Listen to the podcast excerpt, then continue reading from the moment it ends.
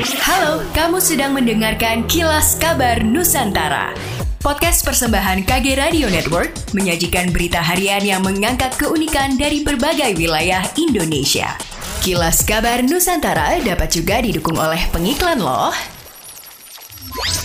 Penggunaan aplikasi Peduli Lindungi diperluas selama PPKM level 4 di Makassar seperti yang diatur dalam Surat Edaran Wali Kota Nomor 443 Tahun 2021 tentang perpanjangan pembatasan kegiatan masyarakat. Ketentuan sudah lebih dahulu diterapkan untuk screening pengunjung pusat pembelanjaan atau mall, kemudian menjadi kewajiban untuk mengakses di sejumlah tempat.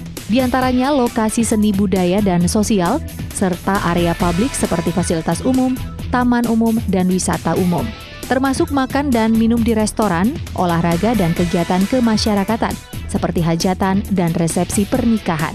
Wali Kota Dani Pomanto mengatakan ketentuan itu merupakan tambahan aturan untuk masyarakat dapat beraktivitas di tengah pandemi COVID-19 dan hal itu sesuai dengan arahan pemerintah pusat. Dia menegaskan pengelola usaha dapat dikenakan sanksi jika mengabaikan aturan tersebut. Dari menjelaskan, Peduli Lindungi berfungsi menyaring pengunjung yang belum tervaksinasi Aplikasi serupa telah dikembangkan pemerintah setempat melalui program Makassar Recover. Rencananya bakal diintegrasikan. Di sisi lain, Dani mengingatkan walaupun sudah mendapatkan sertifikat vaksin COVID-19, masyarakat harus tetap menerapkan protokol kesehatan secara disiplin. Perjanjian kerjasama yang ditandatangani antara BPJS Ketenagakerjaan Cabang Sulawesi Utara dan Kepala Dinas Koperasi dan UMKM Sulut merupakan tindak lanjut dari Instruksi Presiden Nomor 2 Tahun 2021 yang bertujuan untuk memberikan perlindungan jaminan sosial ketenagakerjaan bagi pelaku UMKM terutama dalam menghadapi pandemi COVID-19. Minco Watu, Kepala BP Jam Sostek Cabang Sulawesi Utara mengatakan, Sasaran peserta perlindungan yang tertuang dalam PKS meliputi masyarakat penerima KUR, penerima BPUM, serta pelaku UMKM yang terdigitalisasi di Sulawesi Utara.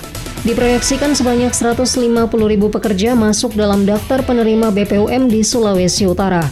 Sementara itu, Victory Palar, Kepala Bidang SDM dan Restrukturisasi Dinas Koperasi dan UMKM Sulut mengatakan, dalam perjanjian kerjasama, para pelaku usaha mikro kecil menengah yang terdaftar akan menerima perlindungan berupa jaminan kematian dan jaminan kecelakaan kerja dengan premi yang dibayarkan per orang sebesar Rp16.800 per bulan.